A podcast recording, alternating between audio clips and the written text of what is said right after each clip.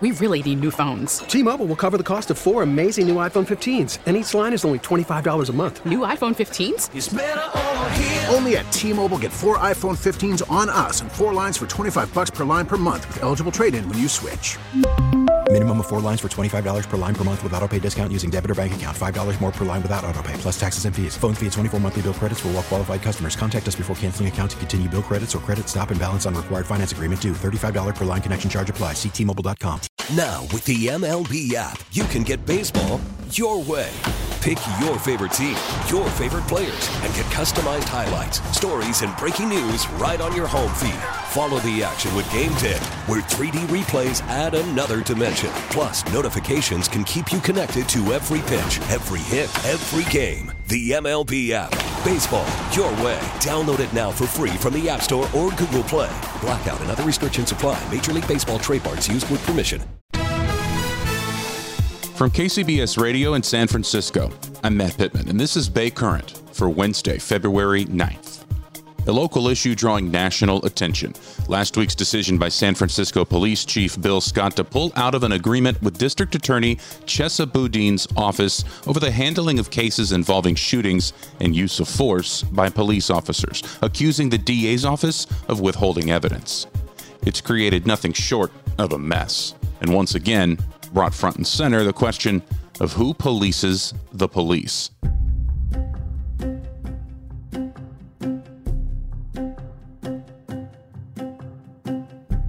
I went to the person who's as connected and informed as anybody in the Bay Area on issues like this one, KCBS Radio's Phil Matier, to better understand why this is happening now, what it means for public safety, community trust and its police officers, and how this will play in the upcoming June vote to recall Boudin from his post as district attorney. Taking a complicated issue like this, can you boil this one down into what the issues are on both sides, both for Chesa Boudin, the DA, and for SFPD? And for the city of San Francisco and for the residents as well. Definitely. police department and uh, a whole lot of things because this is a convergence of a lot of different aspects of not only what we're seeing in San Francisco, but in the Bay Area, California, and indeed nationwide. To really get a grasp of this, we have to step back and look at the ongoing concern about police use of force, both in San Francisco and across the country, and at times deadly use of force. And one of the agreements that was brought on in the wake of uh, the, the uh, shooting of Mario Woods in the uh, Mission District uh, a few years back. You might remember him. He was a man with a knife. Yeah. He had mental problems uh, and he was basically shot to death by officers. And it was caught on video. It went viral. It went national. It went international. It was not very pretty. It raised a lot of questions. Uh, it eventually, you know, lit the fire and led to the exit of Police Chief Greg Suhr and the appointment of Bill Scott as his replacement. Now, we, at the same time, what we had is other incidents going on around the country. And there was a question about whether police should be investigating themselves. And it was pretty much agreed that no, they shouldn't. That uh, possibly like district attorneys should take the lead in investigations of use of force. And in California now, if someone is unarmed and shot by a police officer, the case goes directly to the attorney general. But San Francisco took it a step further and said, we're also going to have the district attorney be the lead investigator in uh, questionable use of force by police officers. And that's a case that came up. This didn't involve a shooting, it involved uh, a baton incident, a beating of a baton. Uh, you know, the man was uh, Dakari Spiers. He was down at Fisherman's Wharf. Uh, police got a call about him being involved in a domestic violence incident. When they got down there, they saw him uh, embracing uh, his girlfriend or his arms around him. Mm-hmm. The police, and, and, there was a confrontation, and a police officer, Terrence Strangle, Stangel, uh, used his baton and uh, hit him pretty much, pretty bad. Yeah. And uh, the Chesa Boudin, the district attorney, who has run on a police reform and judicial reform platform. Been very obvious about it and very said he was going to aggressively pursue cases against police he felt were using excessive force. Uh, was the lead investigator in the case, or his office was. And this was the first case where this was happening. This was, uh, and what happened was, even before the trial started, a, a bombshell got dropped off in court. When a district attorney investigator said that she felt that she had been pressured by the district attorney's office to withhold uh the 911 call about the original domestic violence call in, and that she was in fear of her job. And that's not something that sounds very good. And uh, the judge said the trial is going to continue. But as a result of that, the police officers in the city were up in arms saying, look, it's one thing if we're going to be investigated. It's one thing where we might even be prosecuted. But what's this about withholding evidence? I mean, you know, are we going to have a fair shot at this? You have to understand that the police are pretty feeling pretty beat up as well in, in the last couple of years. And suddenly, Bill Scott had himself a problem on his hands, and the police union was even talking about a vote of no confidence unless something was done. So he said, "Okay, I'm going to pull out of this memorandum of understanding with Chesa Boudin that makes him that we're if, if he's not going to cooperate, if, if, if this is the kind of things we're going to be seeing, then uh, we're pulling out." Uh, that's still to be seen if the police commission is going to go on with that. It appears that the mayor is supporting him, but again, the police commission is question about it, and it's the question about who watches the police and is it fair. And uh, Chesa Boudin says it's all political. He's being this targeted for a recall because of his policies. And he's saying that this is, you know, this smacks of politics. So you have a choice. If you're on one side of the equation, you can say it smacks of politics. If you're on the other side of the equation, you can say this smacks of fairness or unfairness. And in, in either case, you've got yourself a story and a situation. Yeah, I don't know if that was brief enough, but that was pretty much it. it was it was a perfect synopsis. I'll, I'll give you that much, Phil. A couple of things that you hit on there. The first one I want to go to is the the, the bombshell, as you described, from the investigator, uh, Megan Hayashi, who was asked, "Were you instructed to remove exculpatory information from the warrant?" That was verbatim the question uh, mm-hmm. from the attorney for the police officer. Her reply, "Yes." End quote. That's pretty damning. So you always wonder about the gray area in a in a, a, situation like this, right? If a judge had thrown out the case saying that you, the district attorney, had messed up, that would be that would be no gray area. But we have this gray area where everybody's figuring on what to do. Mm-hmm. You also have this situation on top of it where uh, Chesa Boudin's office has come under fire, even from a judge, about whether or not there's there's confidence. There's been a high turnover of prosecutors uh, who don't feel comfortable with the uh, less uh, charging uh, policy of Chesa Boudin. Mm-hmm. Uh, and that has led to questions of, of, new people coming in, often from the pu- public defender's office, where you have public defenders suddenly becoming prosecutors. And I will, I have to say, you know, it, the, the, the challenge there is, you know, that's like going from being uh, a defensive uh, uh, player on a football team to an offensive player on a football team. You don't know the plays. Mm-hmm. You mm-hmm. don't know what you're necessarily doing. And what might have worked for a, a public defender uh, doesn't work in a prosecutor's office. And uh, it's it's a completely different mindset, and that could be a problem. That's another problem that Chesa Boudin is facing. Is that aside from the philosophical, is it practically working? Uh, you know, would a, a, a longtime prosecutor have done this? Probably not. They said, no, let's include that. It's not going to make that much of a difference. And you mentioned the judge saying that this was not necessarily exculpatory evidence. And then in the pretty strongly worded public statement from uh, Commissioner Scott, so is there a conflict there if a judge says, well, no, this may not have been, this doesn't look great, but it also isn't necessarily exculpatory?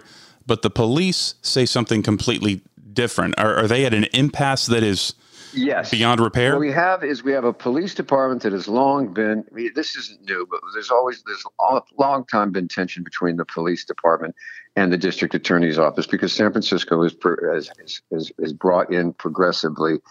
Uh, so, well, Terrence Hallinan uh, was a very uh, defense oriented. He was a former defense attorney, and he was a uh, he headed the DA's office. He won the election. It's an elected office. And he, uh, you might recall, indicted the entire command staff mm-hmm. over a thing called the Gate, which was a fight that involved uh, an assistant chief's son and another guy on Union Street over a bag of food. Uh, after a night of partying, and there was a question about did the police department try to cover it up? Hallinan indicted them all, and a judge took one look at the indictment said, This is a joke, and threw it all out. Hmm. Uh, then we had uh, Kamala Harris.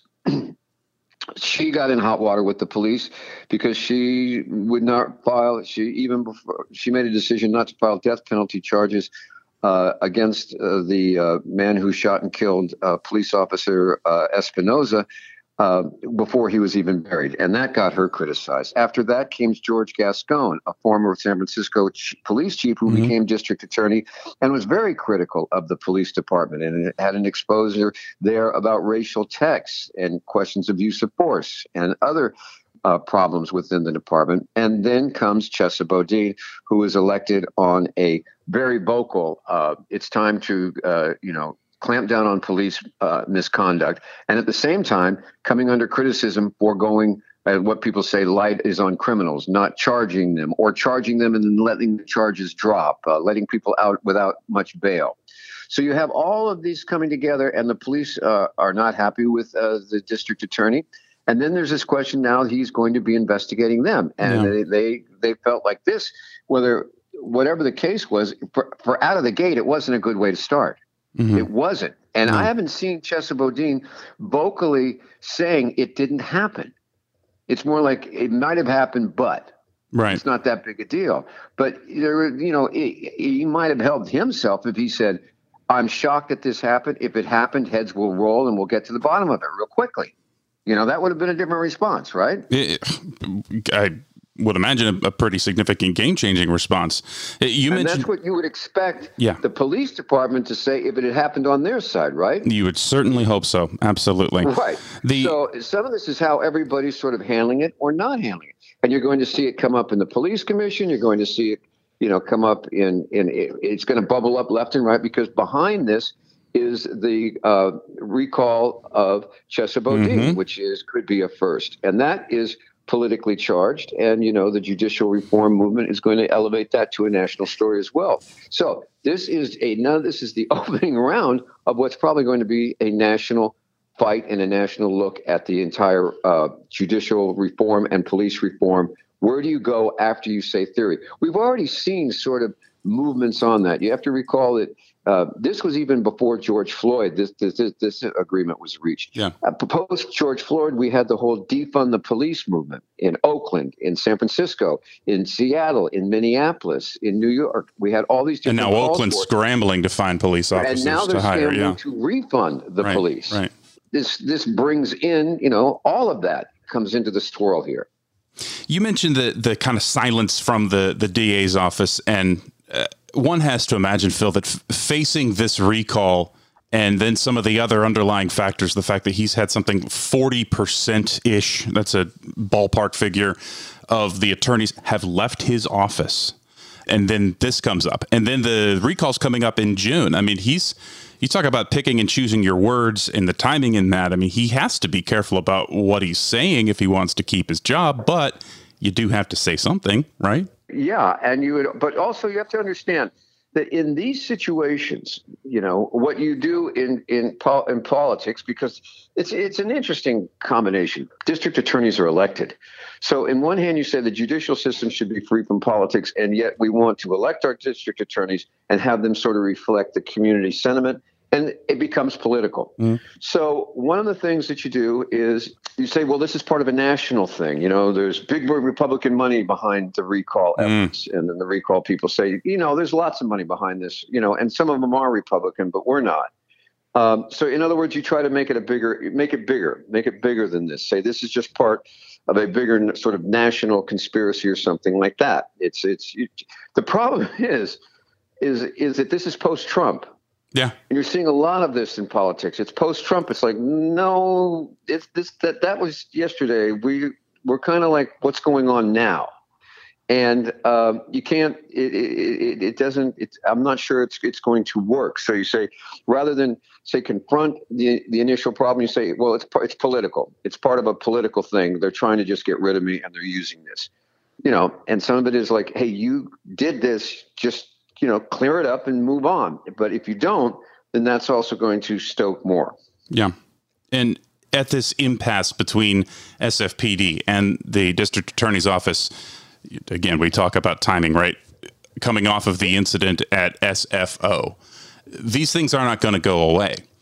No. What is the now, the SFO what- shooting in which a man was carrying two uh, guns that turned out to be They were like uh, pellet guns, toy guns, essentially. orange- yeah, they didn't have the orange tips on them that distinguish them through, and it appears like he was trying to trigger a suicide by police. In other words, you know, come shoot me. That's a real tragedy, but that is going to be investigated by the attorney general. Mhm.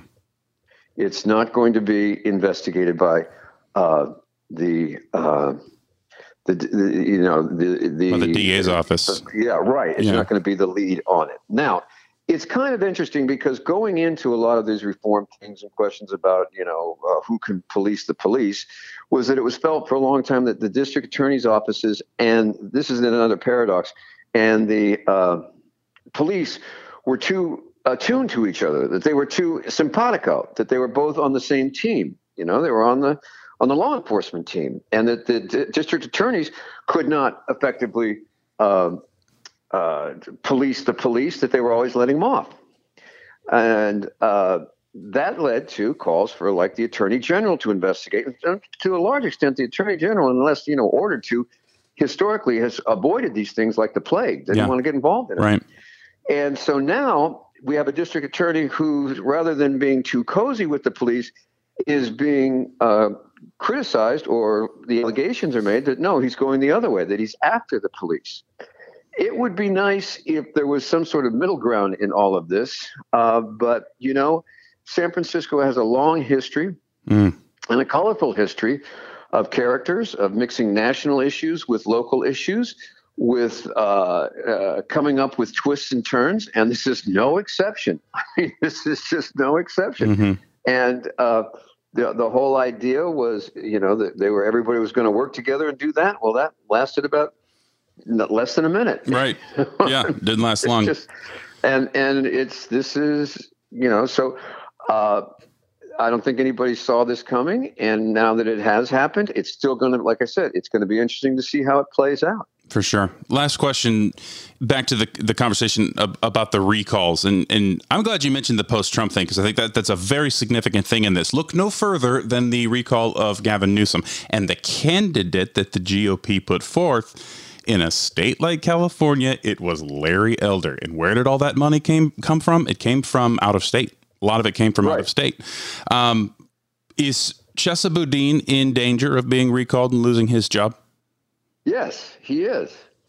Uh, because and, I- and I, I made- phrased the question that way, Phil, because I never felt that that Governor Newsom was, even when the polls showed that they were neck and neck.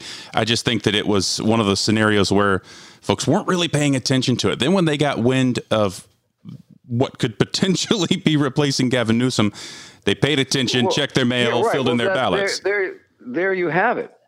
As Willie Brown said uh, to me, you know, when I asked him that same question about Gavin Newsom, he just looked at me straight in the eye and said, uh, "Anytime you're on the recall, you have a chance of being recalled. Okay, Okay. you're up in it's fate. It, you know, there are all of a sudden the doors open to a lot of variables.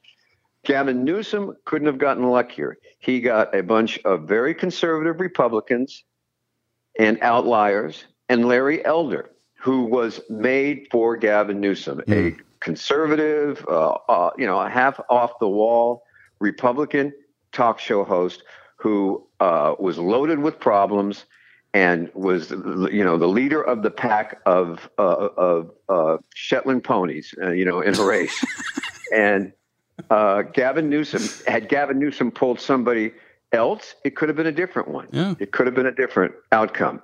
But you don't ever want to have you just be the issue on the ballot. Um, Chesa Boudin is in the unenviable position of running against himself, and that's tough because the only judge you have is yourself. You can't point. And unlike the, the Newsom recall, his opponents or people that are likely to replace him are not going to be on the ballot. It will be up to the mayor. So he will have to, you know, paint this as either a Republican or a philosophical fight or a mayoral power grab or something like that. Uh, but uh, you know, and this is also coming, you know, when crime is people feeling that crime's on the rise and things, all of this is coming around It's just not. It's not good for Chesa. It's not good for the police department. It's not good for the city of San Francisco. Phil, great conversation. I do appreciate it, and welcome uh, to Bay Current Podcast. It's your debut and the first appearance, I hope, of many. Thank you. All right. Talk to you later.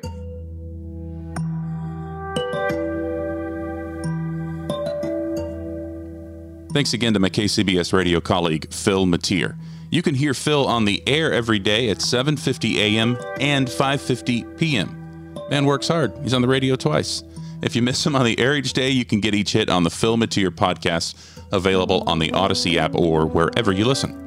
And thank you for listening to today's Bay Current. New episodes of Bay Current are out every day, and we'd love to be part of your daily routine. Please subscribe to Bay Current on the Audacy app, Apple Podcast, Overcast, Stitcher, Google Podcasts.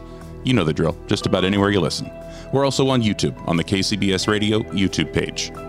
That's it for today's Bay Current. I'm Matt Pittman, and we'll chat with you again tomorrow.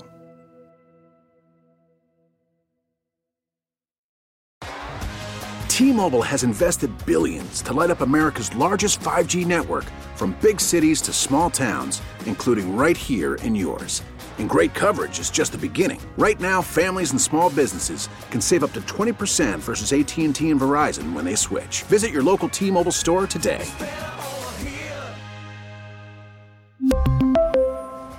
Plan savings with three lines of T Mobile Essentials versus comparable available plans. Plan features and taxes and fees may vary.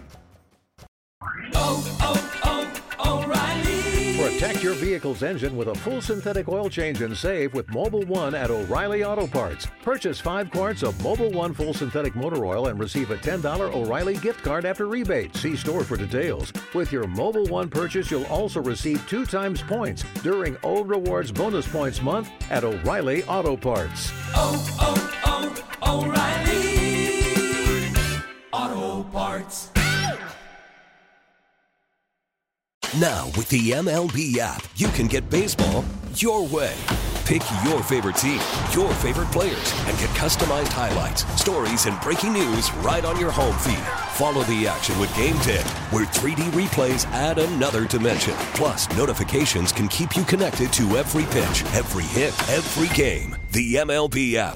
Baseball, your way. Download it now for free from the App Store or Google Play. Blackout and other restrictions apply. Major League Baseball trademarks used with permission.